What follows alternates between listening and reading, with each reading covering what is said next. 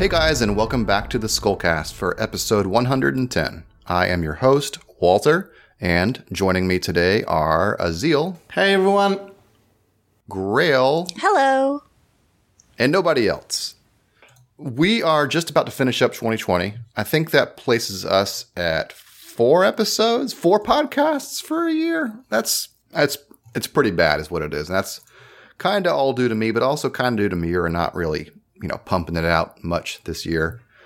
That's too bad, but um, we're going to end on a bang with the end of volume 23. We're back for the reread to finish up the volume. There is no Berserk news that I know of. Uh, we're done talking about the cakes. We're done talking about the giant Zod hand. I don't know if anything else is happening. Was the websites are down?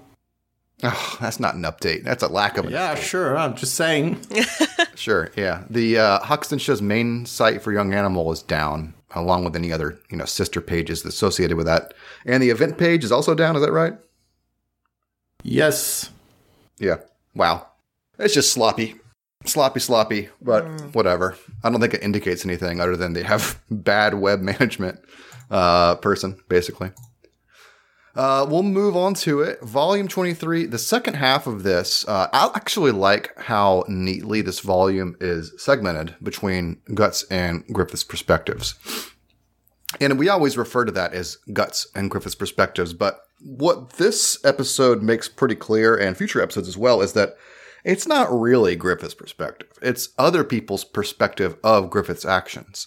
So, like, Miura is making this very intentional uh, decision to distance readers from Griffith, or at least to not get inside his head.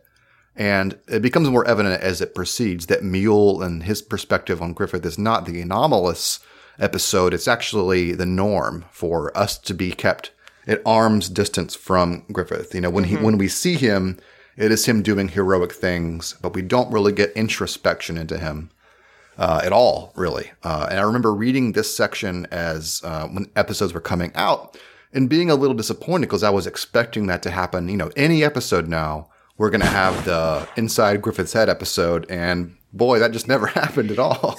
You've been Um, waiting for a long time. I'm still waiting. No, I've given up long ago. It's clear, pretty clear what Miura is doing. You know, Right. because Griffith is a demigod. Basically, he's distant from humans, and so Miura has chose to relate him to us in a way that's very uh, otherworldly, supernatural, above humanity. Still beats cake, though, right? But Yes. uh, not really a human anymore, and that's how he's related to us.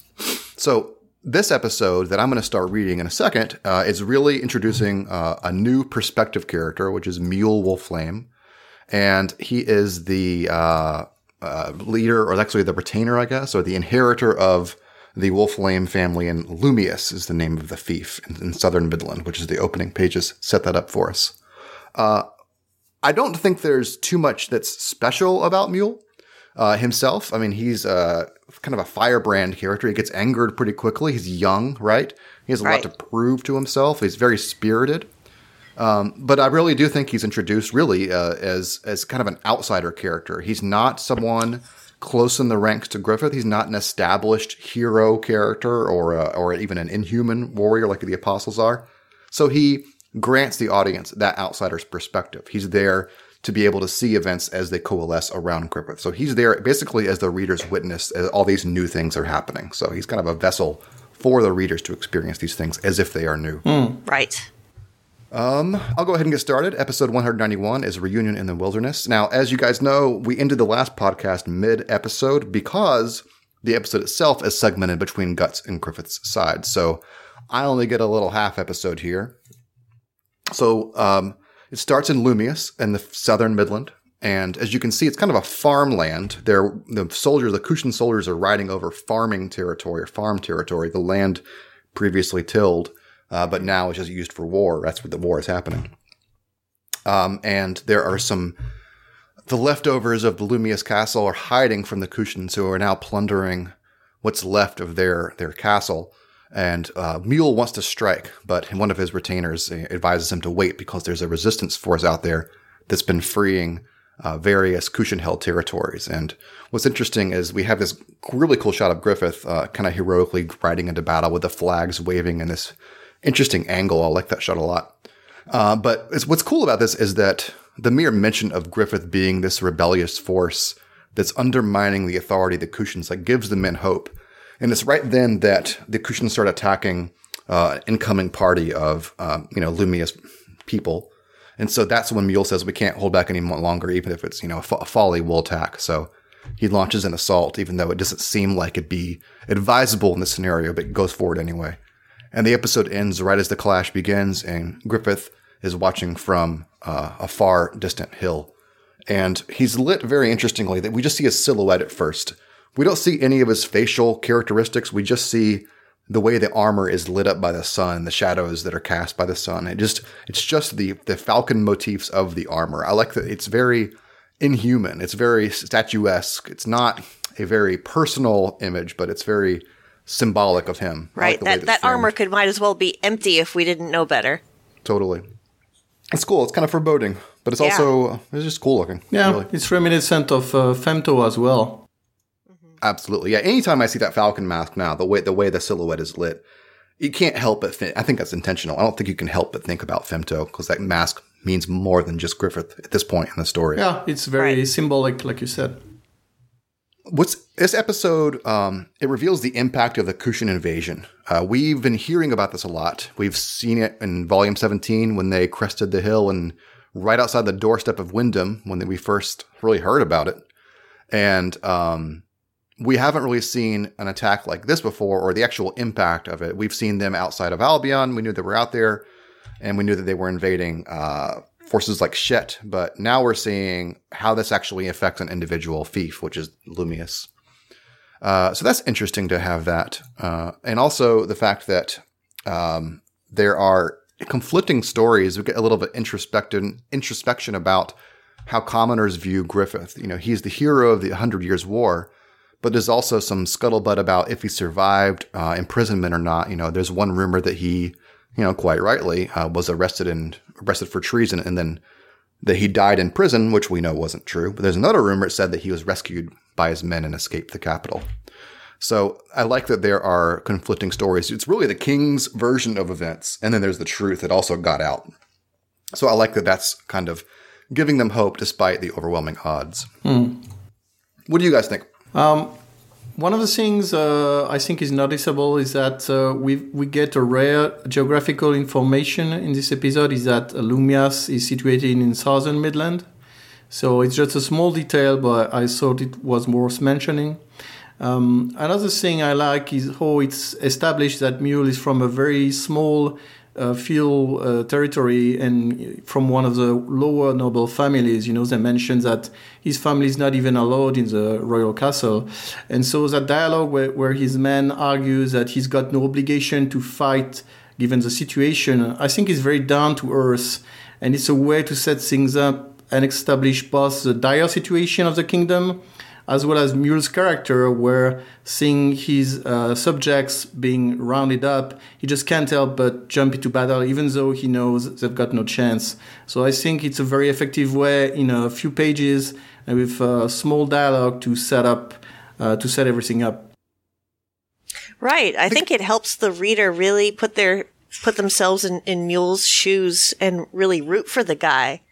And even now, when we're so far forward in the story and we are in Falconia, and every time I see Mule, I'm like, oh yeah, Mule's a cool guy. He's, you know, it, it gives me faith that, you know, when things get farther in the story, we're going to get more from Mule's perspective and see how he is going to react to more revelations about Griffith, hopefully. And like, uh, Yeah, he's he's he's heroic in this scene, and I think it shows that he you know has a good heart, despite being allied with a demon. Uh, you know, he has a good heart, and Right. that's contrasted with the nobles that we see in Vritannis, who are like just scrambling for some kind of uh, you know possible resistance, doing everything they can. Yeah. Yeah, he's quite a bit different. And uh, like you said, Walter, it's also um, interesting to have his perspective as an everyman uh, into what we get to see later on. You know, Griffith's uh, fantastical side of things because he himself is unknown to us uh, deliberately on Miura's part. The boss because it would break up the magic a little bit, and also because he's actually uh, a demon lord or, or whatever. So if we actually got to see his own perspective, would probably not be very heroic or legendary or anything like that. Yeah, I know. It's just satisfying a curiosity about this the mind that someone like that would have. I guess is what's Yeah. I've always kind of wanted to It- know more about. Well, I think we'll get to see that much later on. But uh, yeah, I like that we get to see the legend from someone that's close to it, but not, you know, who's just a regular guy. So he's awed by the, you know, if it was just from Zod's perspective, it's the same thing. It's just he's odd. I mean, you know, seeing people die, yeah, whatever. Seeing Griffiths, yeah, you know, what's it, what's it all about. So having that perspective of a lambda guy uh, that's that's what makes it interesting as well to see all these fantastical characters from the point of view of a regular dude. right. A, a small thing I noticed um, in this episode is that they refer to Griffiths by his old uh, Midlandian title, which is uh, that of a count. So I found that interesting. It goes along with the whole thing where they don't really know uh, what what happened to him, whether he died in prison or not. Uh, they- they're still um, thinking of him as what he used to be, you know, three years ago. So I found that interesting.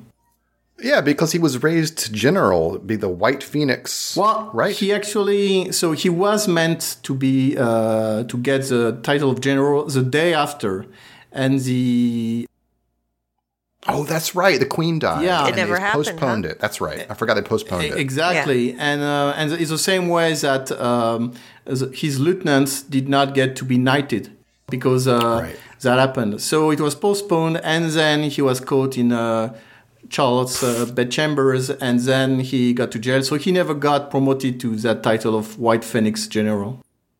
Honestly, man, he just couldn't keep it in his pants. Just like a week longer, and his- his- you know, everyone would have been knighted. Yeah, Jeez.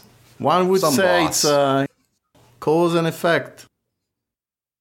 So relating to that, though, the past, this episode gives us one of the extremely rare uh, timeline uh, milestones. It actually says three years ago is when Griffith was imprisoned.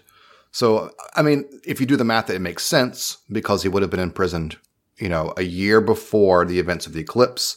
We knew a year or so had passed during the Black Swordsman arc, and then a year after Black Swordsman up until the conviction arc, two years later, really, since the eclipse. So that all adds up to three years. I don't think that's, you know, monumental, but it's very rare for Miura to give us explicit time ranges.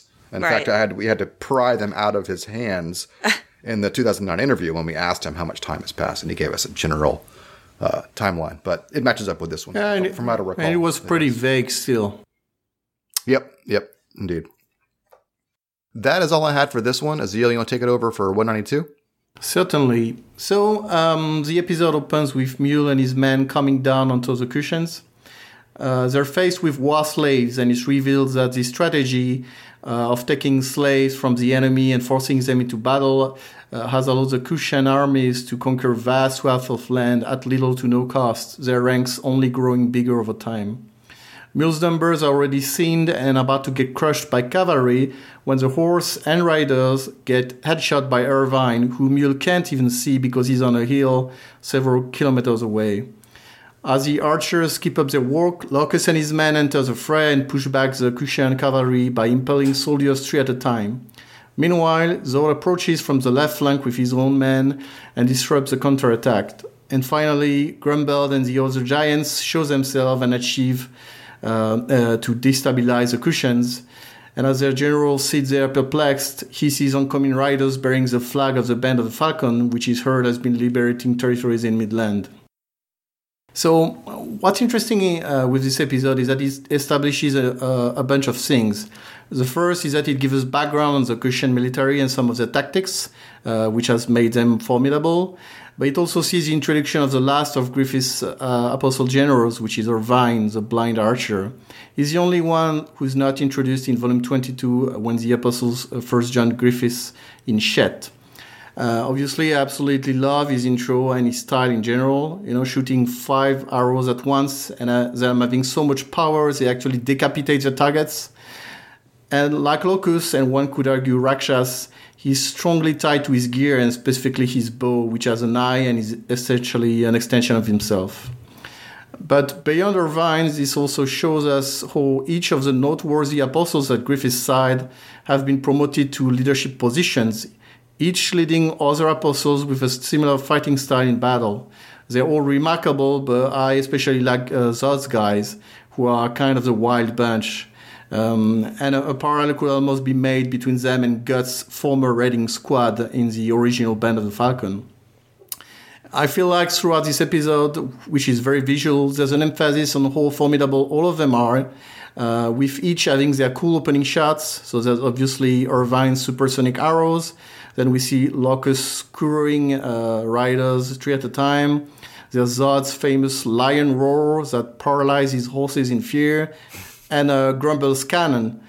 And the episode ends, of course, with these three burly guys in the midst of slaughter, and uh, notably Grumble with like three soldiers hanging on his armor. So overall, um, a very, very visual episode, and you know, which shows these apostles as extremely badass from the perspective again of a standard human, which is in this case Boss Mule and the Christian General. What do you guys think? I like how each of them have a moment to shine uh, which is, you've already said, but they, their strengths and their specialties are put on display, and they have specialized. Uh, what's the word? Uh, cordon or sections of the of the the force, and so it strikes you as a highly organized but powerful small force. So they can do a lot of damage in a very short amount of time, and they're also very uh, maneuverable because they're so small. So as long as they're strategically deployed, they're basically unstoppable. Is what happens here. You get a sense of the scale of this attack uh, in the next episode, but it's like a 20 to 1 uh, in terms of like, who was, you know, their force versus the other. So, right. It's crazy. And, and they're really setting the stage for Griffith to shine. Like they're taking out all these guys so quickly that probably people, people can barely, uh, you know, take in that information. And then before you know it, Griffith sweeps in with his guys and he's very much the face of the operation and making it look very heroic. So I thought that was interesting. Yeah. Exactly. They, they do the heavy work. Griffith comes in and sweeps in the reward, you know? Right.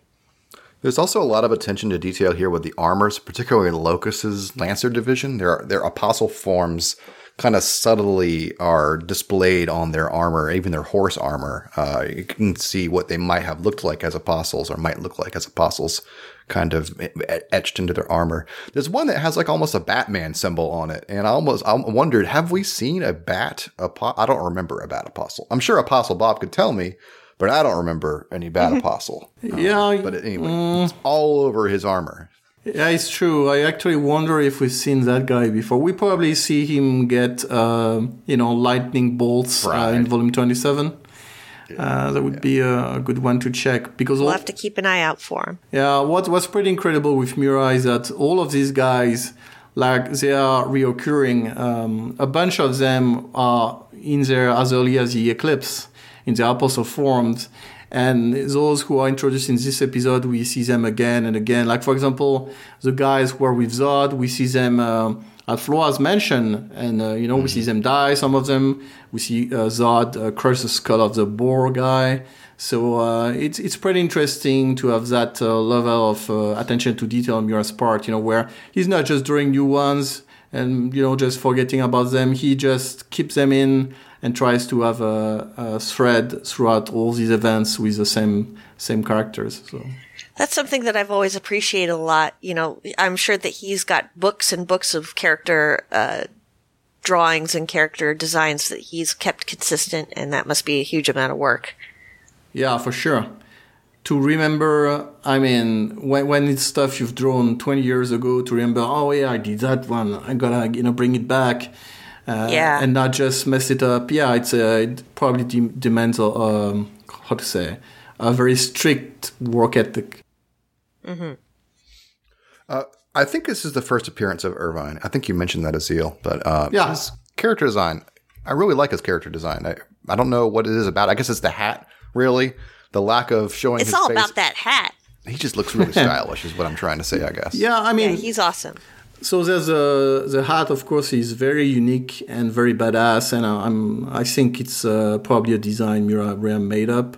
We don't see. He's also got clothes covering his uh, the size of his face. We don't see his ears. Uh, and obviously, there's the whole blind thing. So in this episode, it's not entirely clear, but he seems to be blind because his eyes are, you know, shadowed. But we see that the bow itself has got these big eyes that, uh, how to say, you know, almost dilates at, as he fires. So the implication is pretty clear that he can see through his bow. The bow is an extension of himself. The bow is very cool. I mean, it's obviously. Uh, Yeah, seriously. yeah, it's an apostle bow, clearly, but uh, but yeah, it's very cool. And obviously, I mean, he's firing five arrows at once. And as you'll ma- as you'll notice, the other apostles with him they shoot upwards in an arc like archers would do, but he doesn't. He shoots almost horizontally, and because there's so much power, it's like. It's like he's firing, I don't know, cannon shots. It's ridiculous, but, but I love it. That's a really cool detail, actually. I'm glad you brought that up. It seems obvious, but like I, I never really thought about it before. Like, it's cool that there's an eye on the bow, and the and the eye looks very monstrous, but it's like a scope. It's like a monster scope, is what it is. He strapped a monster eye scope onto his bow so he can see very well. Yeah. for a very far distance. yeah, because Uh, but the- he's shooting from super far away. Yeah, totally. Also, the bowstring itself looks very kind of gross, kind of like sinewy, like a muscle. Yeah. Yeah. You know, and it doesn't look like a natural It's bowstring. organic somehow. Yeah. Yeah. Yeah. Yeah. It's very, it's like a tendon or something, like you said. Yeah. And, um, I mean, we, you know, let's not, maybe not spoil the, the thing, but it obviously gets integrated into his apostle form later on, and it's the same mechanic behind it. Yeah. Very unique. Indeed, and very cool. Uh, I, I've always wondered whether he just sort of Irvine afterwards, after Shet, or it just didn't make sense for him to be introduced at that time because it's it's close quarters within a fortress. So I've always wondered, did he just did it not make sense to have him there, or did Muir just come up with him uh, later on? That's an interesting point. I, I can't help but wonder because Irvine is such a mysterious character, maybe he felt like it would be more appropriate to introduce him later so that we don't see him necessarily pledging to Griffith so openly like Locus does. It's it's kind of a different character trait that he's displaying. Yeah, indeed, the lone hunter. Right. He's a little more sentimental. I mean, as more and more episodes of Irvine get shown, he's a little more sentimental than most of the other Apostle Generals. right, and he's more uh, friendly with uh, Sonia, right? Mm-hmm. Yeah, definitely through that is what, how that's conveyed to us. Him giving her the jacket, which you know obviously uh, washes away all possible sins he could have had as uh, someone who sacrificed someone. He's a good guy, guys. yeah. Uh, the other thing we haven't talked about yet in this episode is you know the revelation that the Kushan are using their own captured enemy soldiers on the front lines, which is very devious. And I I'm sh- I'm sure this has happened a lot. I know that various forces have used slaves in battle, but I, I just don't know the name for it. I was looking up historical examples of this happening. Um, it seems like a ballsy move to me to do that, and I'm sure it was effective. Effective. Uh, you have arrows at your back, right? You're fighting your own country. Yeah. You don't have much of a choice but to go Right. forward. But um, I I was quite disrupted by Google, who really just insisted that I was looking up Civil War slaves, and no, I wasn't. I was looking up just slaves Oh. used in war, and Google was like, "You mean the Civil War?" I mean, I don't mean the Civil War actually. Go further back, Google. I couldn't find any examples, but I'm sure any student of history could point me with hundreds of this happening. I just was looking for a historical basis for it. Yeah, sure yeah, I think it's been done. Honestly, I don't have uh, references off the top of my head, but I'm pretty sure it's been done historically to to use captured enemies and be like, okay, you fight with us, and uh, after a while, we'll just you know uh, you'll be integrated Mm-hmm. You. into our ranks. No, but I mean, even for example, uh, in France, there's something called uh, la Légion étrangère, the Foreign Legion. And what happens is, uh, is people from any country, usually foreigners, obviously, and not citizens, they come, they enlist, and their past is washed away. So often this would be uh, criminals, people who had done, you know, who were researched by, by the police or whatever. They're given a new name. Uh, they are taught how to speak the language and they will, you know, fight for the country for a number of years. And after that, they're granted citizenship and you know they have their honor and anything they've done before is washed away so it's not exactly the same thing but i think militarily there's a tradition to uh, be able to enlist people in your ranks they fight for you and they're granted honors based on that i mean even in the us I know the U.S. Army, who's always desperate for recruitment, uh, they'll, they'll uh, give people uh, schooling after they fight for three years, that kind of stuff. So there's Mm-hmm. always these kinds of incentives, even in modern day. Sure. Uh, this is like conscription from prisoners, though. This is prisoners of war. Well, I mean, Having- back in the day, they weren't this is a gonna give you school of lessons, you know. Yeah, yeah. But uh, yeah, It's also just devious because not only is it providing a buffer force for your own forces, it also demoralizes the other troops once Yeah, they the- realize they're fighting their own. So it's just nice and nice and gross the whole it's a time. win-win for them. The psychological aspect of it. It's pretty smart. And they don't even care. I mean, that's what's interesting uh, with this is they end up shooting their own guys.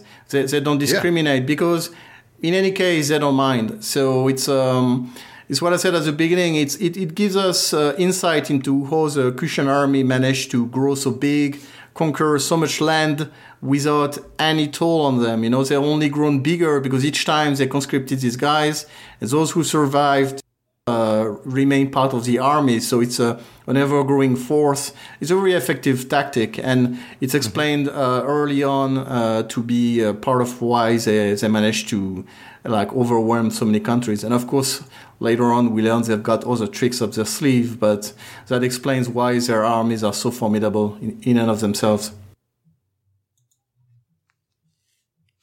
Yep. Grail, I hand the torch to you. Um, I am gonna flip over here. So we are starting with episode 193. The flag. What was it? Banner of the Flying Flag. Sword. The flag of the flying sword or banner of the flying sword. Uh, the episode opens with Griffith in the middle of his campaign to establish himself as a legendary Midland hero returning to defeat the Kushan invaders. From Mule's viewpoint, as a sort of everyman, um, we are shown exactly how Griffith is the rescuer and messianic figure that the people are looking for in their time of desperation, with a few winks and nods to the dark underbelly of Femto's true intentions. Following from the previous episode, we are watching as Locus, Zod, Grunbeld, and the other apostles slaughter the Kushan army as Griffith bounds toward the head of the Midland resistance, cutting through the opposition in an arrowhead formation. This is the new Band of the Falcon. Watching from nearby in disbelief and awe, Mule is told by his retainer from the earlier episode that Griffith, uh, there in the silver armor, is Midland's hero. Mule continuing to play the part of the of the responsible soldier, as is his character that has been established. Um, he bounds forward with his men, you know, with the renewed vigor of seeing that leadership in front of him. But he gets a psychic message telling him to watch out, and uh, he narrowly misses with his men this uh, barrage of arrows. Uh, he looks over and sees that Sonia, who has come back and is in her decked out armor, is transmitting psychic messages to Mule and presumably other people on the battlefield. But most importantly, she is uh, giving Griffith information about how to get a clear path to the Kushan general, which of course he takes in the next few panels. Griffith charges forward and uh, dispatches the general in a heroic display, promptly beheading him and putting the Kushans in disarray. The amazing feat makes a huge impression on Mule, and the victory for Midland Army is secure. Uh, note: Griffith even removes his removes his helmet for maximum PR optics. As part of the Kushan army retreats into the nearby woods, an unnamed Kushan lord reflects on the, dist- the, the disastrous battle and how easily their army was defeated by the Band of the Falcon. He goes on to reference the Bakiraka's report made by Silat and the Tapasa, presumably, and that the Falcon of Light has re- returned, and that this is no time to toss aside the mutterings of priests as nonsense. Uh, gives us a little insight into, I guess, what's going on with the Kushan army. Uh, but before the Kushan Lord can return to headquarters to report the news, he and his men are ambushed by a less PR friendly section of the Band of the Falcon, Griffith's most grotesque and animalistic apostles, led by a certain former Bakiraka. Rakshas who frightens and menaces the remaining Kushans before brutally dispatching them in the forest in a burst of blood. Now that the battle has concluded and the day nears its end, Mule finds himself in the camp of the Band of the Falcon. He notes how this hardly appears to be a battlefield. He's surrounded by idyllic pastoral imagery. Children playing, a woman breastfeeding her child, a woman flirting with an injured soldier. Indeed, he reflects that this scene seems more fitting for a peaceful village. Suddenly, Sonia, having read his mind, appears and says that they can all smile because of Lord Griffith. Sonia goes on to explain their band is named so after the legendary Band of the Falcon, and with Lord Griffith at its head, everyone wanted him to name it that. Sonia knows that Mule desires to meet Lord Griffith and leads him to meet the hero of the nation in person. So.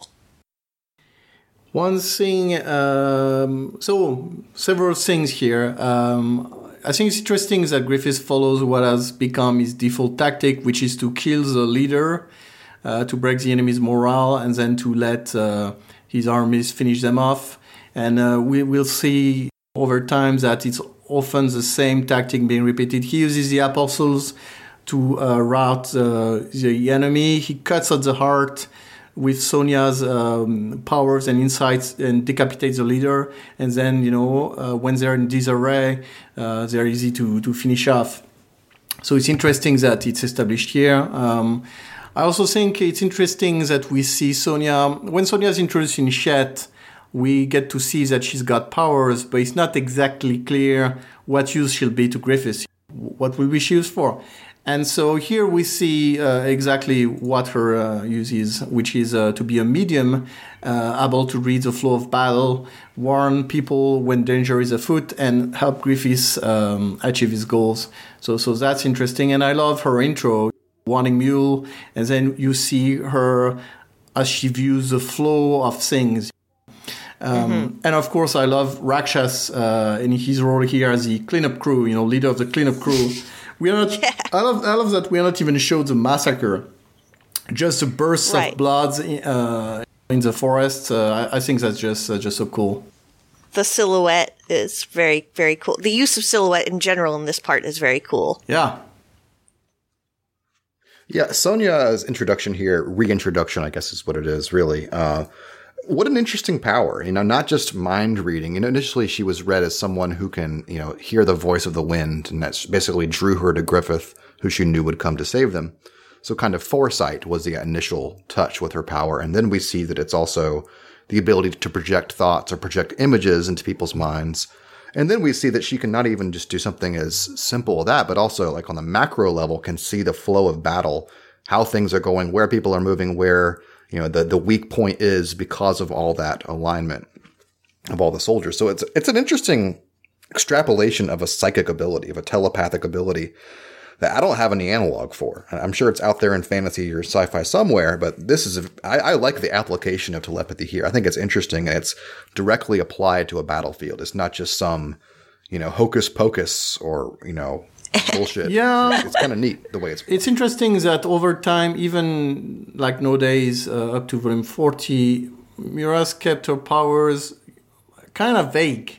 We don't mm-hmm. know exactly where the beginning and where the stop. We know she can see the future before it happens. Sometimes even like up to a day in advance uh, or several days. We know she can view the flow of battle. So it's kind of the same thing, but extended to a wider number of people. Uh, it probably ties with the concept of od. Uh, in this mm-hmm. case, um, but yeah, it's not exactly described in details. It's just she's a psychic, she's a medium, she can see things, she can see ghosts, uh, she can see, she can read people's mind and talk to them telepathically. She can do a lot of things, and it's not clearly defined. And what I think it doesn't necessarily need to be either. So I, I like the way Miura's uh, Miura's gone with it. You know, I think it's uh, mm-hmm. it's it makes her interesting because we don't know exactly what the extent of her power is. Right. Yeah, she's kind of a wild card for in a number of ways because of that. Uh, it is also interesting that the Griffith kind this this whole scene really it's reminiscent or very familiar to anyone who was you know really like the golden age. It's it's another one of those battles, but this episode and the past episode kind of realize you realize how Miura is turning the page. It's not just a return to the golden age. There's a lot more supernatural happening in this section of the manga than the past. So I like how it was this whole conflict was set up as a skirmish of human on human. But as soon as Griffith and his new force arrive, suddenly the table gets turned and you see exactly why it's fundamentally different from the past. And it's, you know, it's wilder what's happening on the page. It's more, Right. it's more fantastical. And that's, you know, precisely what Millennium Falcon is really all about is, you know, it is a demon on demon conflict with humans kind of in the middle is really what this whole thing is about. Yeah. Yeah, they don't realize it until the end, but they're just kind of observing. Yeah. Yeah, what's interesting is that, like I mentioned, he kind of keeps the same tactic afterwards. And because he doesn't really need tactics anymore, you know? He, before that, he used to have to, for example, in the Battle of Doldrey, had to draw the enemy out, have uh, a small group sneak in, all these things, but and pre- presumably in the many battles we didn't see, they had to use you know diff- differing tactics. Maybe Guts and his guys would draw um, a part of the army, do a diversion, and they would attack from some other flank. Here, no need for that. They have the apostles just disrupt the army, then Griffiths cuts the leader's head, then the apostles and the humans finish up the rest, and it's repeated from here on out because yeah, he doesn't need to do more than that anymore. He can just cheat. He's got all these guys who are invincible basically and and they can just yeah they can just do that and repeat it uh, as much as they want so it also shows us like you said that there's just a page that's that's turned griffiths is not human anymore uh, his army is not just composed of humans anymore and uh, as we see the um, the lieutenant uh, in the woods say before Rakshas finishes him off, it's really just a hundred people who destroys this army of five thousands because uh, Yeah. the the war demons are enough to just get the job done. The humans uh, that follow Griffiths are just the cleanup crew, the guys who go after the, the survivors. They're not useless, but they're not the key asset. The key asset are obviously the apostles. I do find it interesting, and st- still at the time it was interesting, and still interesting to me now that Griffith needs Sonia to point out the opening vector uh, for her for him to attack. You know, the weak point among all those you know flanks to to drive through. You know, the opening that he Yeah. can leap over and attack. You know, because he's relying on her to point that out. Uh, presumably, presumably it's not just all a facade to make Sonia feel like she's part of the team. I don't think that's the case. Um, but it's interesting that a, a God Hand member would need uh, that kind of support or guidance to do that. Yeah, I, I agree. It's also something I've noted in the past is you could assume, like we don't know, speaking of powers that are vague, we don't know the extent of the powers of the God Hand. You know, what can they do? What can each of them individually can do? Like, could Ubik also crush a guy by just, you know, closing his hand? Maybe. I mean, we don't know. We've never seen it. So probably not, but we don't know. Um, and to have him need to use Sonia for that, it, it does imply that he can't do it by himself. That her power is very unique and valuable to him, and that's why he keeps her with him. Because otherwise, uh, she could be used just to warn lo- smaller guys or whatever, and not him himself. So it does it does imply a certain limit to what he can do, to the amount of things he can foresee, um, and yeah, that's, that's very interesting. It's an, again another way without showing us his perspective, which remains hidden to us, uh, showing us some of his limits. Like there are things he can do, there are things he cannot do at least not by himself. So even though he's got extreme power, uh, so yeah, that's a very good point to bring up.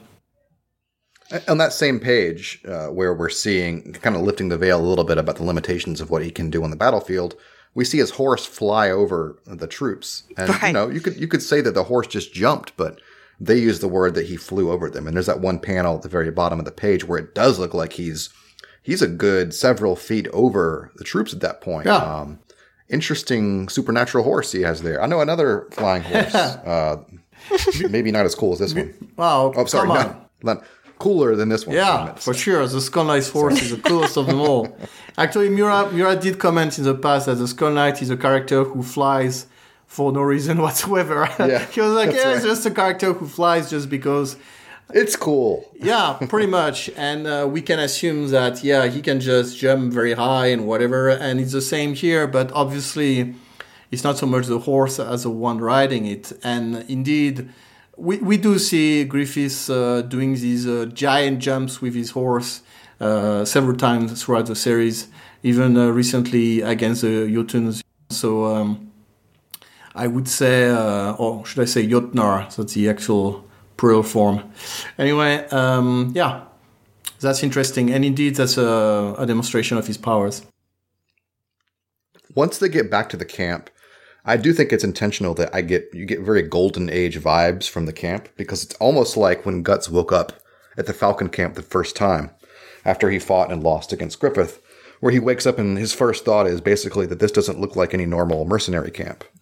And it's the same thought that Mule has that it's, you know, they are they're different. You wouldn't expect this to be on a battlefield. And and Sonia says it's because Griffith's here that that's the case. And it, obviously, it's the same character of the Falcon Camp, also because of Griffith, the original one. So That's true, but I think it goes even beyond that.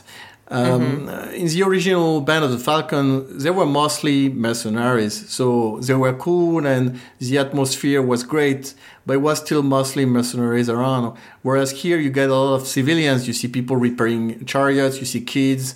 There's a little girl carrying a chicken, and I think that also uh, serves as a comparison to what the refugees camps were in Saint Albion.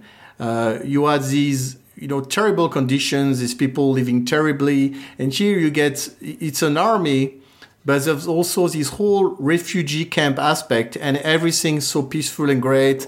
Uh, i mean it's ju- it just looks like a, a vision of paradise almost whereas it should be i mean conditions should be harsh army camps usually the civilians that are tagging along are prostitutes you know that's that's how it goes.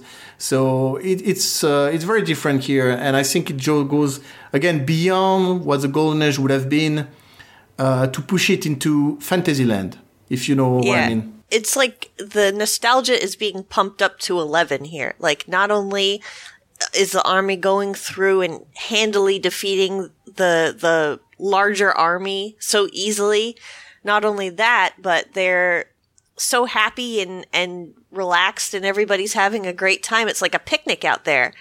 yeah pretty much You can hardly believe Well, it. I never really th- thought about that before, Azil, and that's it's true because it, this is this is more of a refugee camp by necessity because everyone was displaced by the Kushan invasion. They don't have a home to return to, so that in itself is fundamentally different from the Golden Age, where you know sorties and battles were happening out in the front line somewhere, but people still had homes. They weren't being displaced like they are in this invasion. So Yeah. by necessity, they're kind of a roving, you know, almost a city, a city state kind of thing. Yeah, exactly. Exactly. They're, they're keeping, and it's interesting um, that they choose to keep these women and children and you know uh, basket weaving uh, old people around. There's literally a guy weaving a bas- weaving baskets. That's why I say so. Uh, Yeah. because um, it shows. It also shows that they are not like an, a liberation army would want to move fast to keep provisions to themselves. Uh, they would liberate a place and move on, and they would leave these guys behind. Uh, but it's not what's happening here. So again, it's interesting to to view that as a, a you know, in contrast to what a normal army would be, and it serves to push uh, this new band of the Falcon into to me fantasy territory where it's truly like they've got this great leader, unstoppable army, and everything's paradisiac. And obviously, uh, the next episode uh, with the forest serves as a contrast to that, showing the dark side of this little paradise. Uh, one last thing before we turn the page, and that is, uh, it, it wasn't spoken, but it seems obvious that the, these humans that are happy to be here, happy to be helping build this new force, it's really the beginnings of Falconia. Like this is them joining a new alliance of humans that are really it's a conglomeration of different people from throughout Midland and beyond. Ultimately, they'll form a new nation, and they're helping found it themselves. It's not just Griffith out there fighting by himself it's humans participating in their own kind of liberation. Indeed, and we can already see here the the beginnings of the cult of Griffiths. Yeah, uh, absolutely. Where again, same thing. You compare to the Golden Age arc. He was already a magnificent leader, adored by his men. Everybody thought he was different. You know, we famously have Corkus yell at Guts saying, "You can't be like Griffiths. No one is like him. He's special. He's different." But here is beyond that. It's again, it's Griffiths is the one who makes this possible. The whole thing is possible because of him, and everybody reveres him. And uh, obviously, there's already his pre-established legend, which Mule had heard of, his men had heard of, but it's reinforced by uh, this episode and the next one again, the next few ones, uh, which show him being not just a great human, but a supernatural being that goes beyond mankind. The next episode, 194, is Wings of Light and Darkness. The episode title, of course, referring to, you could say it's a reflection of Griffith himself or Femto, the Wings of Light and Darkness, but it's also, I think, referring to, to the division of the Band of the Falcon between humans and apostles, you know, of light and of mm-hmm. darkness. Yep. So the summary is um, Mule making his way through the camp, seeing a little bit more of it, mostly about the those that are training for horses, and horse riding. And he sees one of this actually one of the people deli- delivering the instruction is a Kushan, which makes him anger angered. But he encounters Locus, who explains that those who have proven themselves can join their ranks, which is a progressive idea that shocks Mule. As they go deeper in the camp, Mule encounters Grunbeld and Irvine, who rescue him from some unruly apostles who are really sick of having to dine just on animal meat and they still crave the taste of humans. Just beyond the forest where apostles have gathered there, uh, Mule sees Zod, who's guarding the entrance to where Griffith is, and the episode ends as Mule sees an otherworldly sight, souls gathering around Griffith. So, yeah, what's interesting here is we're seeing how this balancing act between apostles and humans is working, uh, but we also get an idea of how Griffith himself has kind of uh, fostered these progressive ideas for how they can win this fight. And it involves basically flattening the curve of humans. Uh, the fact, the idea that they're not going, they're going to shed this whole, what's the word, the previous stigma they have of other armies so they can make their force stronger, even if that's a tough pill to swallow for them. But again, I, I think really though, more broadly, it's because this is a fight between demons and humans, as I said before, are kind of in the middle. So like Locus's perspective is the fact that two humans are bickering over something is kind of amusing because really, what hope do they really have uh, by by themselves? So, like Mule says, though two hold a grudge in the end, they are still the same human. And in the end, you may come to know that your former enemies are not so different from you. Mm. He's sounding very altruistic here. Like take the take, take the, the the better path here, boy. But in fact, I think it's a reference more to there's a division between humans and apostles within this group, and your enemy is more like you than you are to me. Yeah, there, there's a double meaning to what he says, which is great because it's only like only visible to the reader. To Mule, it sounds like Locus is speaking wisely as a fact mm-hmm. that in the end, a man and a man are the same. But as a reader, we know that he's speaking as an apostle. Uh, it's like he's speaking about insects. Uh, you know, mm-hmm. a fly, a bee. What's the difference? Yeah. Yeah.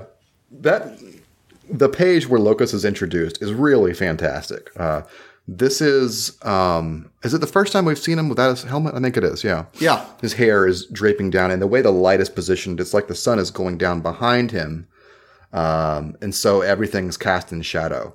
At the same time, Mule has this reaction that he's, you know, terrified being in the presence of this man, like he's in the presence of some huge beast, is what he says, which as we know, is what often humans sense around apostles. It's a natural foreboding uh, feeling like you're being stared at by a wild beast. I just really think I love this little page, this kind of shadow glow coming off of him. Mm-hmm. You know, it, you could say it's a result of the sun, but it's also kind of a gloomy effect that apostles bring with them. Yeah, it's his uh, aura, I would say. Yeah. It's absolutely. his signature look is the is the, yeah. I, the I, shadow. I think it's uh, great that Miura kept it in here, even towards an ally. You know, it goes, mm-hmm. uh, it kind of goes without saying, but it shows that the true nature of apostles can't be hidden. Even when they are friendly towards a human, he still feels this extremely intimidating and overpowering fear and you know aura of like you said, like it's a it's a huge beast staring down at them. And I think it's interesting that Miura made the choice. He could have depicted them as perfect fakes, like Griffiths, able to look, you know, majestic and whatever. But instead, he chose to keep them being what they are and with, you know, that right. kind of atmosphere. So I, I think that was great. Right, and as they go further into the forest to see the rest of the apostles, who aren't, I, am presuming, not able to hide their monstrousness as easily and readily as Locus and yeah, Locus And- has a hall pass because he's a cool, you know, more normal seeming, you know, apostle. Yeah, apostle. he can whereas, he can pass as human more easily, whereas they're like they borderline look like monsters on their own. So Yeah. Yeah, they're kind of cordoned off in the dark part of the forest. You know, I, I just think it's very interesting that Griffith or whoever else's solution to the division between humans and apostles just just keep a certain distance. and Yeah. everything will be fine. Hide them. Right. This- yeah, hide them in the forest. It's all going to work out. Yeah. Later, we'll put them in the city together, but don't worry about it. It's going to be Right. cool. Yeah, it's interesting, and uh, the way things develop. Uh, we with the culmination uh, when they fight Ganishka in uh, Windham is interesting. When Sonia talks to the humans about things, they, they all fight together. Finally, assembled, showing their true colors. It's interesting, especially since as soon as uh, Falconia is created, they revert back to that separation of, even though they could come together for that one battle, the apostles have to stay in a place and the humans in another, as they can't really mingle uh, with one another. I, I think it's an interesting, again, way uh, to, to show things, to show that fundamentally they cannot coexist. Yeah, I, I mean, I, I agree. I think in that moment, though, I know we're speaking about a volume, you know, 11 volumes in advance, but I do think when Sonia made that message and humans started fighting for apostles, apostles recognized that and, and they started fighting back too. Like they were allied at that moment. It, Yeah. That wasn't just to me a pitch made so that humans would be more sensitive to apostles. Apostles also rose to the occasion to protect their human allies. You see the reaction to that as well. As humans die, apostles get angered and fight back. So mm-hmm. there, that's an interesting thing that happens in that episode.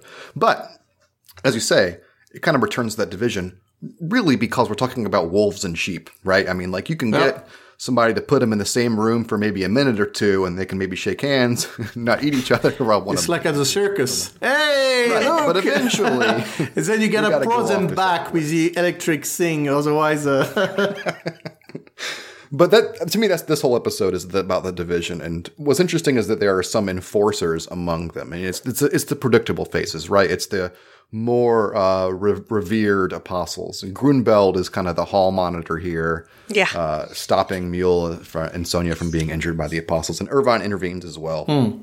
But there's a delicate balance here, and what's interesting is one of the apostles that grabs Sonia, you know, he's, he's stopped by the threat of violence, but also Griffith keeping them in check. She says she's she'll tell on Griffith right now, and he like, oh no, you know, like Yeah. it makes me wonder what kind of threat Griffith represents to these, you know, unruly apostles. Um, Well- it's pretty pretty clear what would happen, but I would have loved to have seen it happen.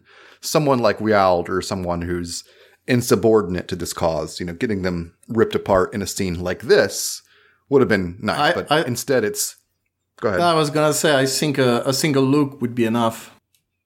Yeah. I think that for one thing that this episode shows is that Griffith is larger than life, both for humans but also for the apostles. He's he's so beyond any of them that you know he wouldn't even have to say anything because he's got this whole group of generals who are taking care of business for him. I do think yeah, something you haven't really uh, commented on is that Sonia's attitude with the apostles in itself is fascinating to me. Yeah. She she's not afraid at all where where she should be. She doesn't exactly know what they are, but she knows what they're capable of. At the same time, she's so distanced from mankind herself that she just said, "Hey, I'll try to bring you a corpse later on." Uh, we, to to the guy, even though uh, Grunbeld has, has been, you know, uh, chastising him. So that whole little thing, again, I think it perfectly uh, uses Mule as the everyman, the window into what it's like for a normal guy to enter the crazy world and meet these extraordinary people. And that goes, of course, about Griffiths, about the apostles, but also about Sonia, who's just such a very special girl and very, I mean, she's very odd. She, she's not a normal girl. And I, I think this episode shows it very well. I mean, she's very aloof, but I think part of that comes from the fact that she feel probably I'm just you know reading into it a little bit. She probably knows that Griffith is there and Griffith can protect her, and I don't think she has fear because of that. Also, she seems to have like a higher order understanding of the limitations of these things because they haven't harmed her yet, or because she's under the protection of Griffith, they wouldn't dare to harm her. So there's something else subliminally happening here. I, I think even beyond her abilities. I mean, I agree in principle. That being said, she does seem overly confident. These guys, they're not, how to say, they're not geniuses, right? So even Mm-hmm. though, yeah, they would, they might be killed by Griffiths. If they're hungry enough, they might still eat her before anybody can intervene. You know what I mean? Uh, I just think she's a weird girl as well, though. I mean, I think she's uh, uh, the first. My first word is that she's very aloof to this. I think it's just because she's sensitive to some things, but not sensitive to others. You know, like she's not reacting like Mule is. Yeah. You know, Mule recognizes that innate aversion to wanting to be around this, you know, pack of beasts, but to her, it's just basically falling on deaf ears. And you could say that she's been conditioned to be around them. That's probably part of it. But I also just think she's just a weird yeah. girl. I- I think yeah, I think it's in her nature to to be okay with the unusual because Yeah. she's been unusual for her whole life. I think I think it's partly her powers, and I think she's also you could say neuroatypical. She's not. It might be because of her powers, since she can see into the future. Maybe she already knew she wasn't gonna die, so she wasn't afraid. Uh, but I think, yeah, in general, she does not seem to be like her behavior is not that of a standard girl of her age. And that goes also with how she acts in uh, later on, how she acts around Mule, how she acts around Griffiths. She just has a very specific uh, perception of the world, which in itself is uh, is very interesting. We we don't get to see it. Um, in these episodes, but I think our own perspective is also very interesting. And we still, I think we still don't know exactly what she knows, what she understands, how she perceives the world, what what things are important to her, and what things aren't. Like she doesn't seem to especially value human life. Uh, you know, it's it's a she's just a very interesting character, I think. Yeah, the, the fact that she doesn't really know much about apostles is interesting. I mean, that itself is very revealing. That she she was, would let audi- readers know that. Yeah, It's not that she's in on it. She's still effectively an innocent because she's not. It's Yeah. not like she's what's the word rationalizing a sacrifice. She's not at that point yet. You Mm-hmm. she know? doesn't, know yeah that. she, she doesn't know and she doesn't really care and the same with griffiths she she doesn't exactly know what he is but she knows Mm-hmm. about his power she knows he's a higher kind of being so it's this whole but she does she does seem to me to be how to say not very uh, she doesn't emphasize with people too much she doesn't seem to be saddened or by death or that kind of thing you know you know what i mean Right. It's Are, are you referring to the corpse thing? yeah the corpse even in general her just her general attitude in these episodes and beyond she never seemed to be too sentimental to me aside from her crush on uh, you know who yeah. And it's like with the the flow of battle, like the, the, the ebb and flow of battle, it's almost like she's viewing it as like a natural course or, or uh, maybe like a cyclical thing or, or an abstract thing. She sees death differently than other people Yeah. because of that. I agree. It might also be that she has again a window into the cycle of life beyond what normal people would have. Right, right. So Uh, the one thing we haven't discussed yet is uh, there's a there's a couple things. The most striking to me about this whole episode, though, is when they enter the forest, the art style kind of changes a little bit because it's being portrayed as in shadows. And so Miura uses this like hatching effect that just looks honestly like a like a painting or something, like some kind of etching. It looks incredible. Uh, all the the various shading lines he uses to display these silhouettes of the apostles, and they're all kind of sharp edged, uh, menacing looking beings, all varying sizes. We've seen apostles one on one. We've seen Real, we've seen Zod. We saw the silhouettes of the eclipse. We saw the big masses of them, but we've never seen apostles quite like this, like gathering around in a somewhat peaceful setting, right? It's very surreal to see them all gathered like Yeah. this, armored up. Staying in the shadow, and uh, I think it, how to say, it exemplifies well the title of the episode, uh, Light and Darkness. The truly the dark side of that army, and showing them like this, silhouetted with their uh, features not well, you know, shown.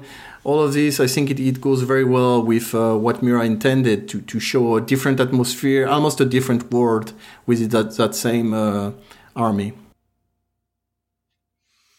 We also got a little bit of background on both uh, Locus and Grunbeld. Uh, Locus was a peerless knight who never accepted a master. And we give a nice one panel shot of him on a horse as, uh, with his lance in hand. Uh, still has his moonlight, uh, you know, dueling crescent moons on his horse armor. Uh, so we got a little bit of a story about him, presumably him as a human. Uh, I'm guessing it's kind of hard to say if he was an apostle at that moment or not, but I would presume this is him as a human. Um, and that warriors and sons, you know, grew up hearing bedtime stories about his tales of heroism. So, you know, a, a famous knight uh, that presumably has been around for a long time. If stories have been generated like that for a while, that's interesting.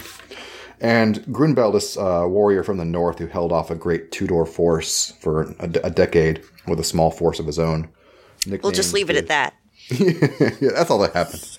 Uh, nicknamed the Great Flame Dragon because of um, mowing down his fiery red hair and mowing down enemies. So we get really, what's the word, succinct uh, past lives from these characters, these important characters introduced now. So that's interesting that Miura bothered to do that. But it's not just for readers' sake. He's, he's, he's grounding these people as known legendary warriors so that Mule Yep. recognizes them. Yeah, again, Mule serves as a vessel to convey that information to us because they're legendary.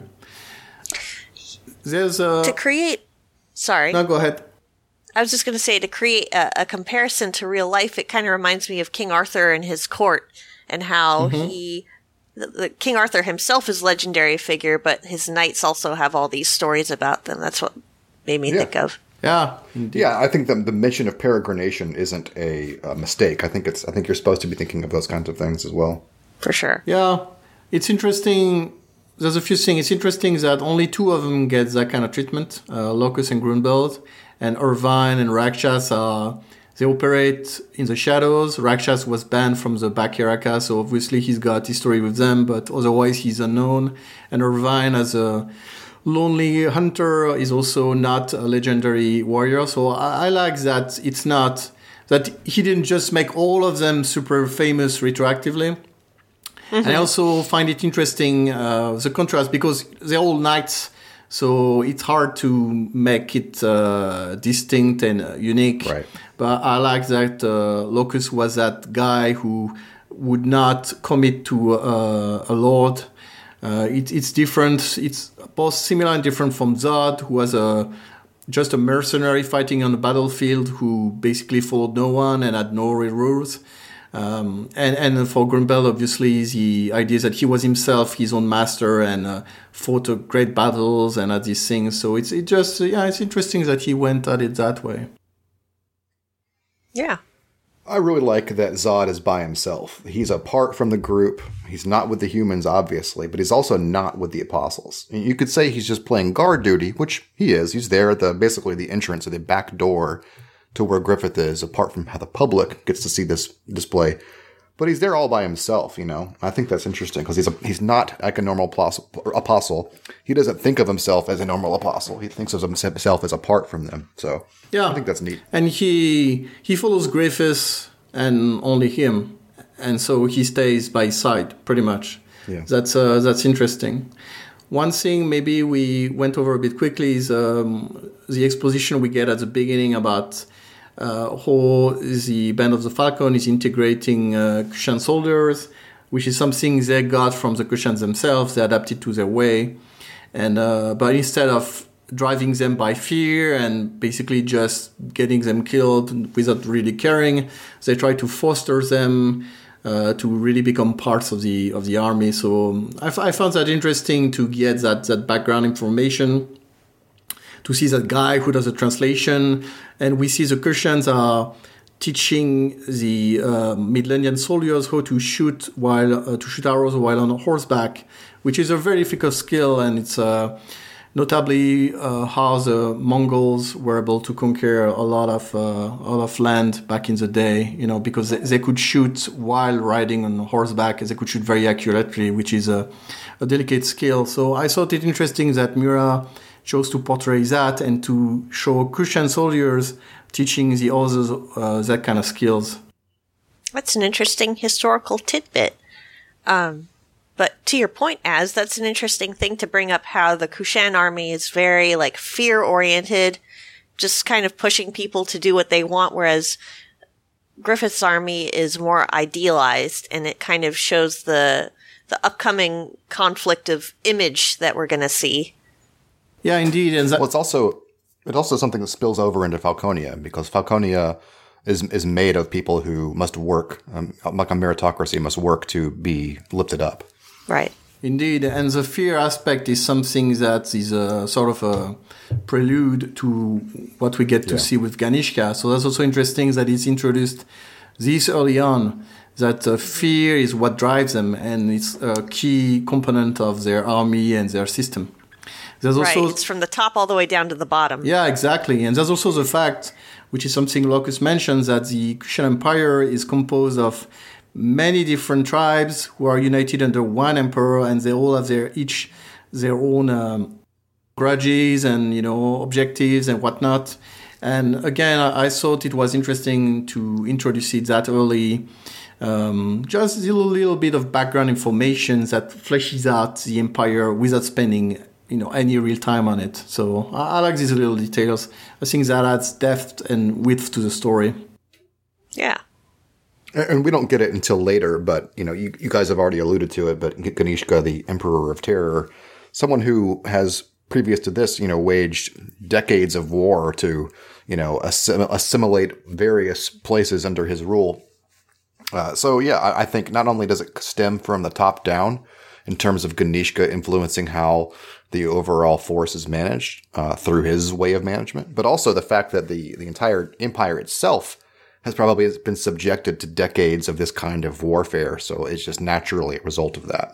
Yeah, and it's uh, again something that uh, how to say is explained uh, with the way their armies work, because it's not something they just picked up as they were conquering Midland. You know, to use uh, slaves, uh, integrate them, put them on the front line, and, and whatnot. It's something they presumably started doing long ago, and which serves them well in their uh, previous battles, and that's how their armies could grow to be so many, so much so that they were about able to try to conquer the entirety of the Holy See um, countries. Right. So anyway, um, next episode is the Night of the Falling Stars. As Mule arrives before Griffiths, he sees the souls of the departed dance around him like fireflies while he rests on a tree trunk. We see Griffiths send a soul to his wife and son for a fleeting farewell before ending the session. After people leave, Sonia rushes to jump in Griffiths' arms. Mule asks him where those lights went, and Griffiths answers to a place where they will become one. Then they introduce themselves, with Mule expressing deep thankfulness for the Band of the Falcons intervention. Mule comments on how he had imagined Griffiths to be a muscular, warrior like man, but instead he doesn't even look human. And as he thinks so, he starts crying and instinctively pledges his sword to Griffiths, even while internally expressing shock at his own actions. It seems to him to be destiny. While this takes place, five Bakiraka assassins are all overlooking the scene from atop a small hill. They aim a poisoned arrow at Griffiths, but are interrupted by Rakshas, who dispatches them. Zod below looks up without flinching. The scene ends with their silhouettes on the starry sky as Mule reflects on the legendary quality of the moment. In an abrupt cut that makes the contrast more stark, we see Guts' newly formed group as they fight skeletons rising out of a swamp. Then try to coordinate themselves in their new uneasy roles as the night starts. So, very interesting episode from my point of view. Uh, we get to see that, that line, which I really love, uh, when Griffith tells Mule that the souls go to a place where they will become one, because obviously it refers to the great ocean of souls that lies down at the very, very bottom of the astral world. And uh, all of what we've seen from it in the past is in the form of the vortex of souls, and it's not a, a very nice place to go to. And the fact he tells me, ah, you'll see someday. We everybody goes there. It's um, it's again, it's it's kind of a double meaning thing where to the reader it has another qualities and to than it does to Mule himself. So just like with Locus earlier, I, I really like that a lot. Um, I also like that uh, Griffiths reveals the provisions Mule offered. Uh, them will allow the Band of the Falcon to go on from several months. It also shows that rescuing them was not a selfless endeavor. Maybe it wasn't even planned, but it does show that there was a, an interest uh, and that Mule had worse. He hasn't been sitting on his thumbs uh, for all this time. Um, also in And Griffith didn't even have to bone an old guy to get a war chest this time. In- Yeah. Indeed. Hey, double bonus. I mean, he does have a young, nu- nubile young man uh, in front of him now, so who knows? oh, knows? it's true. Bending over. Yeah, sure. Uh, well, kneeling down, but you know, I mean. yeah, that's how it starts. so, anyway, interesting thing is that Mule knows him as a White Falcon, which is his title from when he was a mercenary. So, again, it shows that his legend as a mercenary from the Golden Age arc still serves him here. Um, another thing very interesting to me is that Sonia says that Griffiths greatly amplifies her power when when she's near him. Her powers become you know much bigger. So that's an interesting uh, thing, and it makes me wonder, like how can she do on her own? It's not like she's powerless on her own, but whether, for example, can she read an entire battlefield when Griffiths is not there? Uh, it's, int- it's an interesting thing to, to think about to me. Last thing I wanted to mention is that Mule's last name was changed in the volume. It was originally Woru Kureifu in Young Animal and it became Wo Fureimu in the volume. Dark Horse translated it as Wolf Flame, but it's more likely Wa Flame in this case. Generally in Japanese, in cases like this, an R is represented by a long vowel, while an L will be a Ru katakana. I wonder. I think it's interesting that the souls gather around Griffith. Uh, I don't think it's explicitly explained anywhere. We can extrapolate a little bit about it based on a couple comments that have been made. So Schierke, when she first sees Griffith from her, she was assuming the form of a bird at the time, or actually projected into a bird, or whatever she did. She said that the flow of vibe was great around him, and that she she risked being swallowed up by it. So it kind of implies that there's basically some kind of astral gravity around Femto's presence in the astral world. So it's like a big force, right? We've always talked about what Femto and Griffith represent in the physical world. It's like the giant body of Femto, the giant astral body of Femto was squeezed into the shell of a human. So, but his astral body is still huge and still powerful, right? So it would make sense though, in some way, that souls that are trapped between the physical and astral world sometimes just gravitate around him as the, the largest body, almost like planetoids, right? Planets, moons around a planet, gravitate to that. So that's a great point. One thing I wonder is whether they naturally gather around him or whether he brings them to him. Because it also seems like, like clearly he's got control over them. He grabs the soul, sends it to uh, the family, and it takes the form of the husband for a fleeting moment before uh, losing it, and then he sends them away. So one might wonder does he choose when they go away? Does he choose when they appear? Does he just say, okay, now it's over, I'm bored, and send them, you know, flying off? I'm just curious uh, what amount of control he's got over them. And my assumption for all these years has been that, yes, he does choose to call them to him forcibly, and then he chooses to send them in the abyss when he's done. So, rhetorical question why? Why the light show? Why does he bother to do that? Wow. Why would he do a light show except to impress the audience? And I think I think it is to impress the audience, to bring them comfort, to solidify his status as not just a leader, not just a military leader, but a religious figure, a messiah. He's he's not just again, he we're past the golden age here.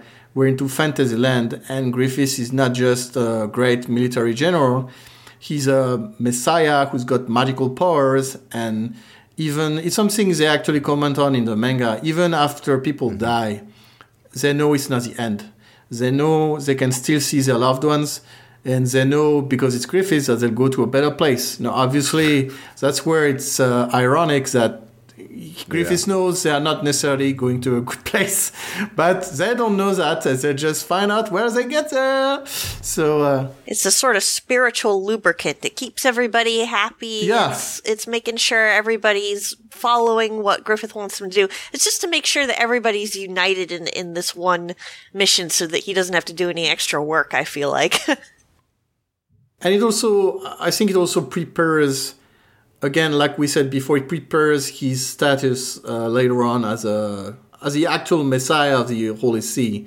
which he he's recognized that, and that's something that is.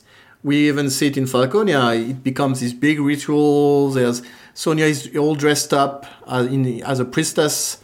So it becomes kind of a religious thing. And I think that's again the beginning in, in this backwood. That's the beginning of, of this religious adoration of Griffiths and him performing miracles to his audience and his uh, blind white sheep.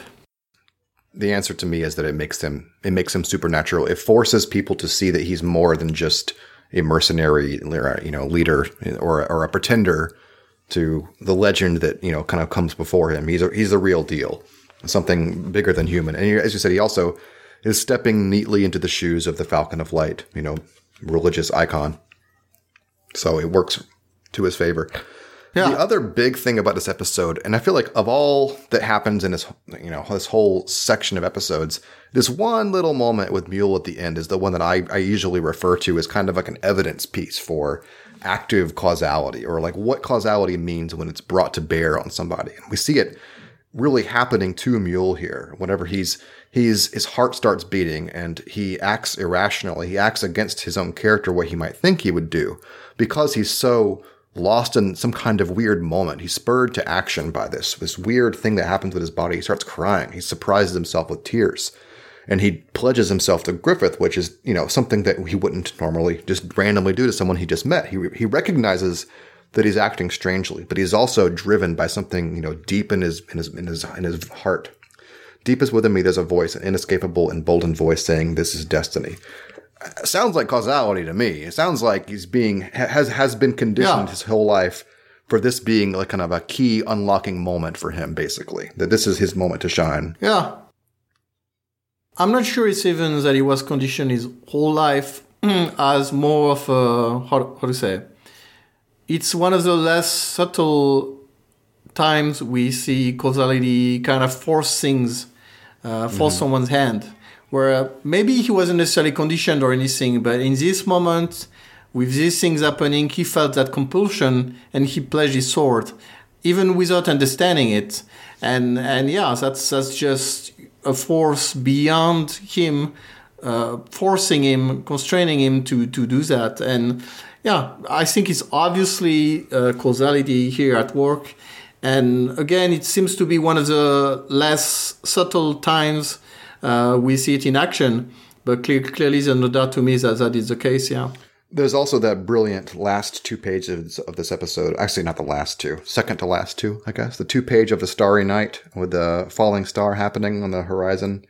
The way that I love the how Miura had conveyed the the stars. Clearly, with like a paint paint splatter kind of effect, but with the dark silhouettes on the dark sky. I thought that was very very well done. Yeah, sure. And, I- and I love that. Before that, we see Rakshas, where we don't really see, but we Yeah, can guess that he's mangling these guys. And after that, even better, we see we cut to Guts' group uh, as they're fighting in a swamp. And th- that, that contrast between this legendary scene with this starry sky and the souls, and then we see undead souls also, but possessing rotting skeletons. And, and we see these guys, these humans, trying to survive and fight and you know get through the night and that contrast is something Miura's often said uh, that contrast between uh, Griffiths flying in the sky untouchable and guts crawling in the mud Yeah, it's exactly. uh, it's it's just great I just love it I'm glad you brought that up. I couldn't find the words, but that was what I was going to say. But that's that's it. Yeah, the difference between those two. Um, I don't have much more to say about this episode. Anybody else? no? I think I think we said as much as there is to say. I did like what you said earlier about the contrast uh, to Guts's group in the same episode, where it goes from looking up at the stars, having this amazing moment, and then we're back in the shit. We're back in the swamp to fight Yep. the, the fight the swamp zombies.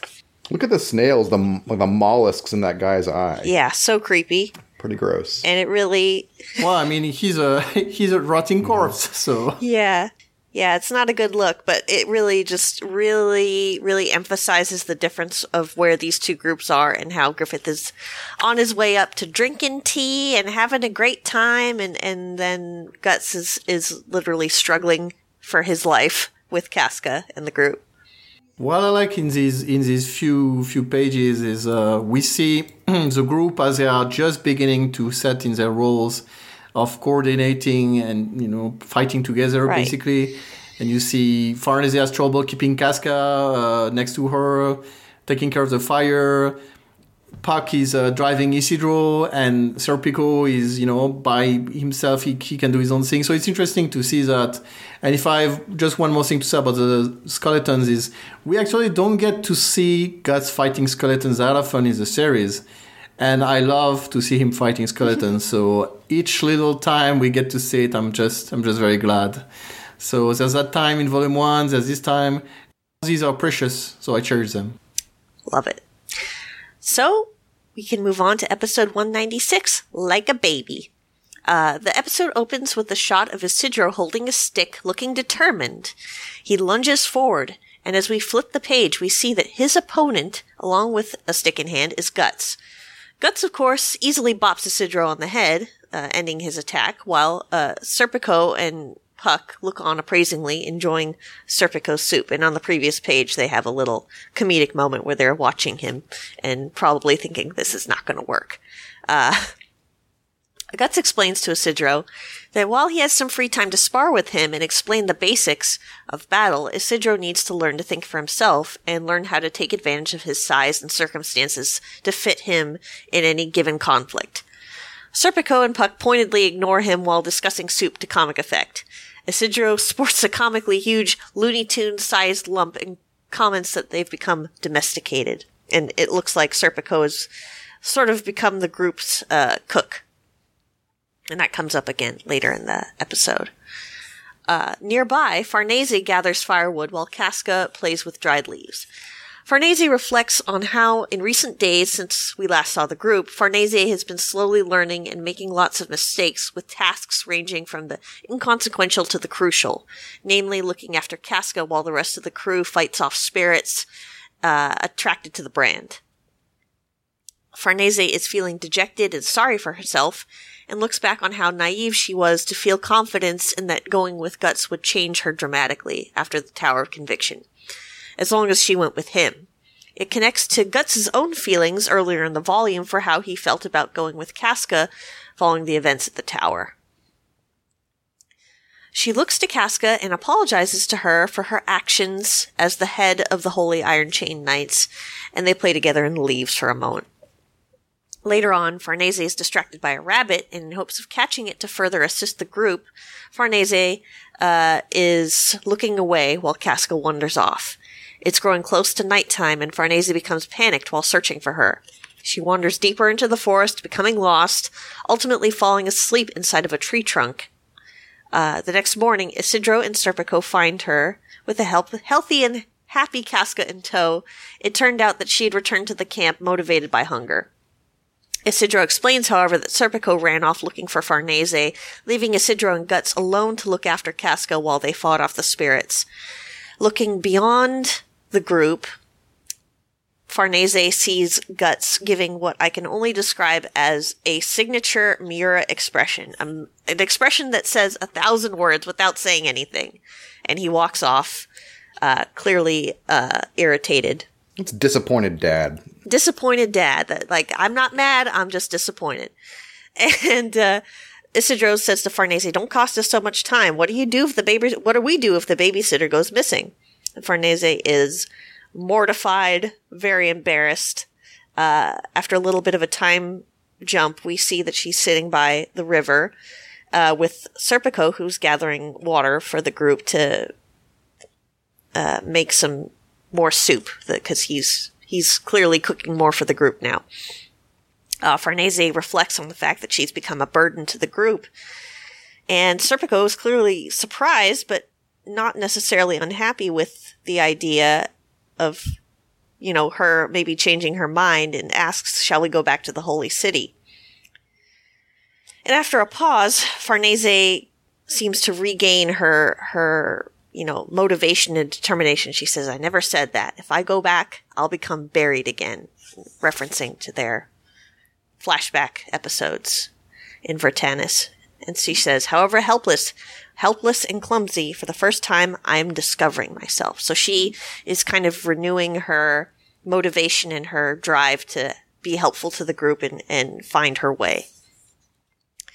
And in the next part, we get a little bit of, you know, world building, a little bit of information about what's going on around us outside of Griffith and Guts's individual groups.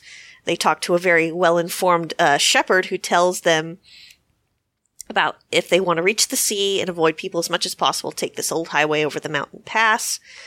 Uh, you're going to the if you're headed for the port of Vritannis, then you'd be careful. It's becoming a military base for several allied countries. Uh, the Holy See is gathering armies from various lands. And it looks like a big war from the Kushans, with the Kushans is going to start. So, they're essentially planning their approach to Vritannis to get to the sea so that they can get to Elfhelm, but the shepherd warns them that they're more than humans in these mountains and that there are trolls. And that is the end of the Dun, dun, episode. dun. So It's a very talky, talky episode. very talky talky. Lots of lots of dialogue, but it was very interesting. What did you guys make of it? Very dense. Yeah, it's the reality hits for Farnese and her nice uh, endeavor to become a better person. Yeah. I think, I mean, there's so much in this episode, starting with the beginning. Uh, one of the great, great comedic scenes uh, Miura's done in the series, I think, where you, where you see uh, Isidro training and there's a shot of uh, Puck and Serpico with their eyes closed. Then he gets bopped, like you said, and uh, and you see that they're tasting the soup. Uh, it's one of the all-time favorites, mine at least. So I I think it's worth commenting, and it shows that life. We, we've seen them fighting at night, uh, specters and demons and skeletons and whatnot. This also shows a day-to-day life. Uh, Serpico cooking, Puck playing as a you know uh, taster in chef. uh, Isidro training and basically Guts advising him to try to adapt the styles that's more fitting for his body and aptitudes. So that kind of stuff. And obviously, like you said, Farnese, I think that's a very interesting episode for her uh, and, and very important one as well because we see her trying to do good. She reflects on her failures. Uh, so there's using random mushrooms and poisoning the food, trying to wash the clothes, but she actually ruins them. Isidro's shirt in this uh, in this case, Yeah. um, and th- you know trying to to fight at night and burning Isidro's ass. and even when she tries to, to catch the rabbit to help with the food, like you said, she, she messes up, ends up being scared because it's night and, um, and having to, to hide. So she, she has that reflection on herself, wondering if she's a burden. Uh, and, and she's at a, a low time in her quest to change herself. So very interesting to see her like that, especially when we know how she develops uh, afterwards. I think that's a very very big time Right. for her. Walter, Yeah. what do you think? Well, you mentioned your favorite. One of your favorite comedic moments is that opening. A- Actually, one of the most downplayed comedy moments to me is the fact that Farnese, who's the babysitter, gets lost, but the baby, the, the kid, Yeah. is the one that easily finds her way back to camp Through like, with instinct. no problems. Yeah. yeah, yeah, yeah. Just like Yeah. this, is no big deal. I found my way back from being lost in the woods. Of course, you're the one that's incapable here, and she's just dejected at the whole reality. Yeah, that the babysitter is one now the fucked up. baby. Yeah. I just love that reversal uh, of it. And it's not even played up for comedy. It's just said very matter of factly that Casca came back, but I find Yeah. it very funny. Um, And the, the title, the episode title itself is uh, again uh, as a double meaning. It's both about Casca and Farnese Right. herself, who. And I find it interesting that Miura uses Isidro to be the kind of the intolerant guy that tells the truth that she's useless, and Guts just he doesn't say anything. He's just like you said earlier, Grail. He's just disappointed. He's got that look that says a million things. Guts really is barely even a part of this episode. It's also interesting because again we're it's a Farnese chapter, sorry, episode, Jesus. Um, but Guts is just kind of the background character here. Um, and it's really about Farnese and how she's fitting in with the group. Um, but we also get a little bit of Serpico and just comedy, really. Uh, we talked a lot about in volume 23 earlier about the life on the road, the small details. And there's a lot of that here with Serpico fetching water to cook with uh, and how the little the little uh, small events in life, all the mistakes add up to like a real problem for the group. So it's basically, everything else is meshing okay, except for this one person who's never had to stand on her own before, and that's Farnese, of course, right? living the Yeah. life of an aristocrat. and it's natural in a way because she's she's just learning how to live for herself and and having these growing pains while Serpico, Isidro, Guts certainly they've all had to live on their own and take care of Totally. themselves or take care of others. So hmm. this is a tough yeah, time for her. Serpico. Serpico, in particular, even if he hasn't been an outdoorsman, he has had he's learned how to think on his feet and you know roll with any scenario his entire life. So he's pretty well Yeah. suited to it. You know, Isidro likewise, he's been living on the road, so he's okay. But Farnese is the real problem here in terms of adaptability. Right. What I like is that she we see her recognize that even though she's clumsy and powerless, she she she's a burden on the group. For the first time in her life, she's discovering who she truly is instead of pretending to be someone else or going along with what others expect of her. Uh, so I, I like that. At the same time of her being weak and clumsy, and we see all these mistakes she makes she actually steels herself and says, "No, I'm, I'm going to stick with it because this is revealing to me who I am, and if I stick with it, I actually get better," which she does. So it's also a very important uh, hinging moment for her character where she decides she could like and Isidro uh, sorry Serpico himself tries to encourage her. Oh, shall we go back?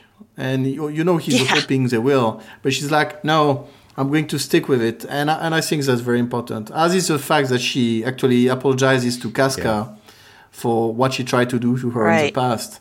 It's again, it shows the start of growth and you know moving forward, leaving the past behind, and trying to become Yeah, someone and this is such an important episode, like you're saying, for for those of us who are following Farnese's, you know, uh, trajectory from this kind of obnoxious, annoying, uh, you know, BDSM gal in in previous volumes to now this very meek and and humble and kind of fearful a little bit character who is trying to find her way in this new world. And I've seen on the forum over the years people say I just don't understand how Farnese went from this type of character to this type of character. And I feel like this episode helps to map that a little bit. Well, I think Yeah. my answer to that, whenever I, I see that often, is that she was never even really herself Right. until like this episode, this past two episodes, really. She's been putting on a mask because she's so afraid of what the world will do to her, basically, or, or what her place in the world is. Right. Um, now mm-hmm. she's having to find what her footing really is as herself.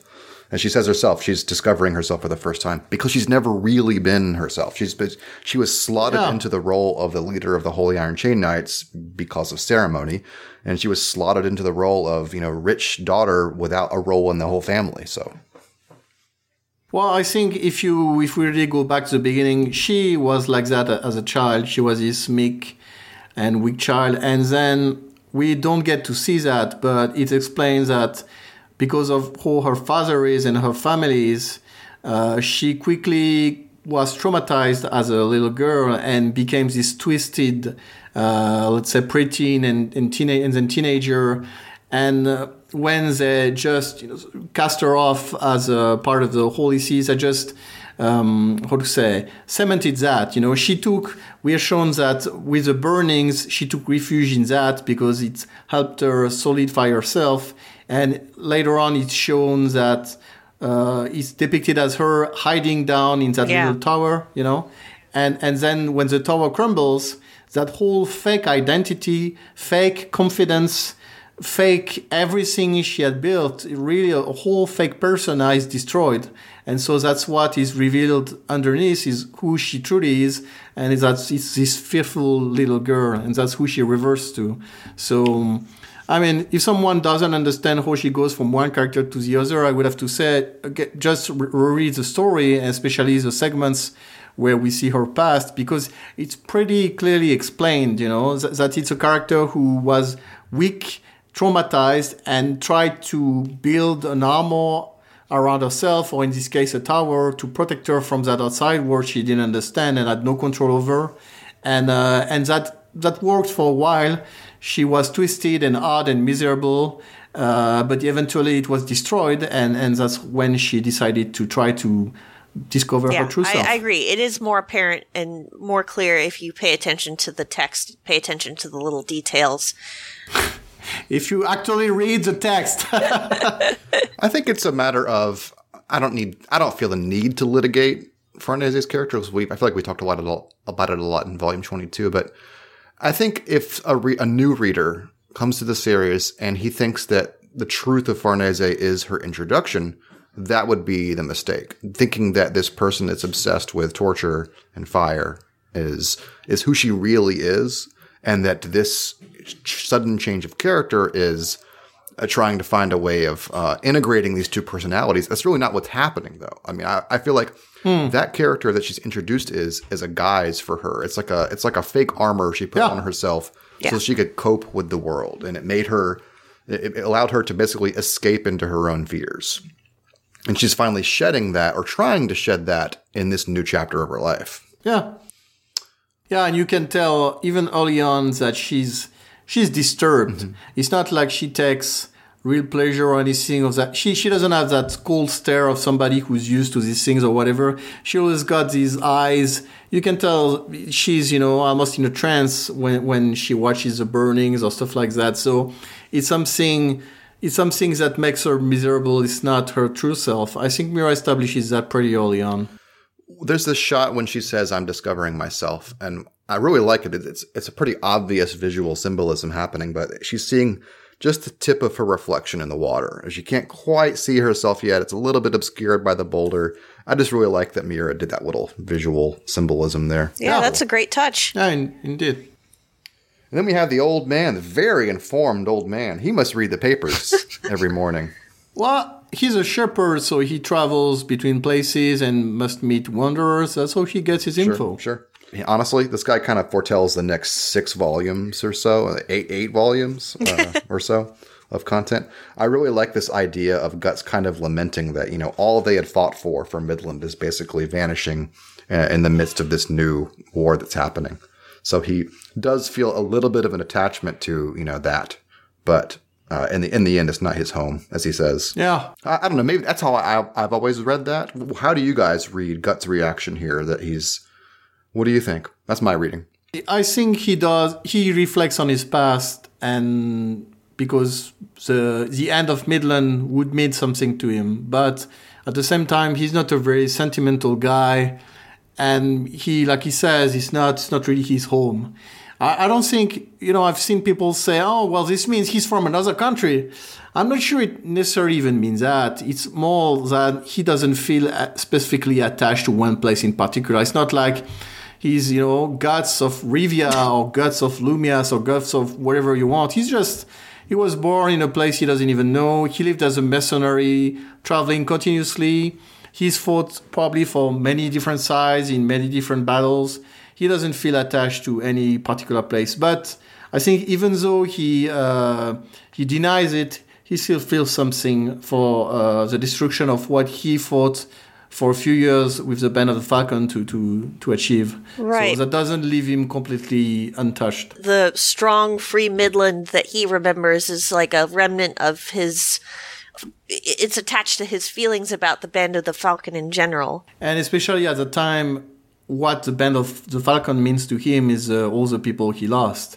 It's Yeah. not something. I mean, to Guts, at this point in the story, he doesn't know about the new band of the Falcon led by Griffiths and with his apostles. So that that doesn't have that that kind of meaning to him yet. and he really thinking about his past and what it meant, and that it was all, like you said, Walter, maybe all for nothing.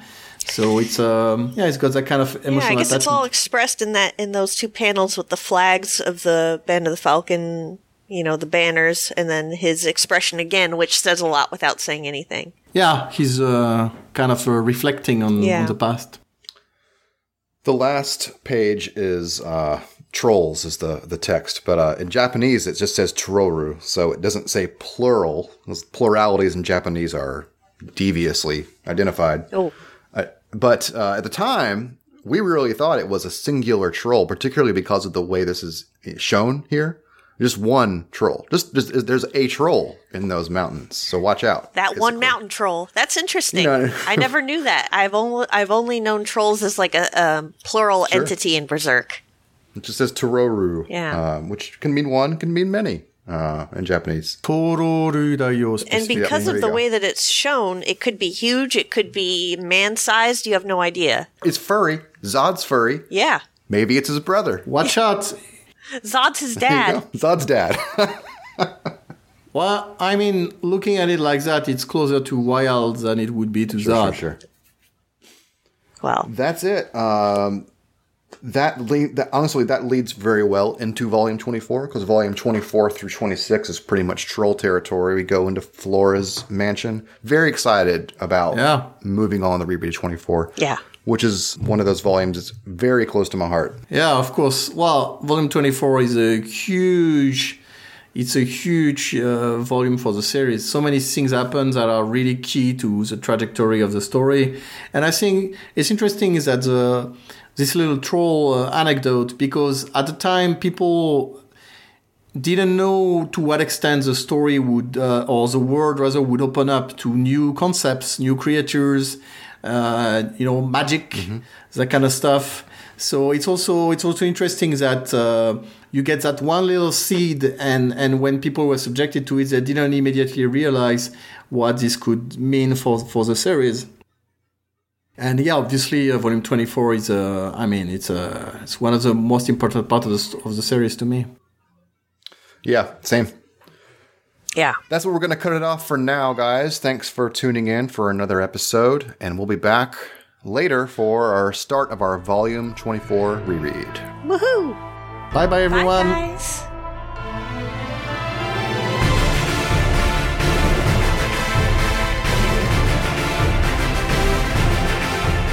The Skullcast is a production of SkullKnight.net, a Berserk fan community. If you like what you heard, please visit patreon.com slash sknet. Donations there do not go towards the podcast, but instead toward our resident translator, Puela, who ensures that our members have access to high-quality, text-based translations of Berserk. Puela has also been translating interviews with Berserk's creator, Kentaro Miura. Many of these interviews have never been translated into English, so it's very exciting to read those. That kind of work simply wouldn't have happened without support from our donors. If you'd like to chip in a buck or two, please know that it all helps. Once again, that's patreon.com slash sknet.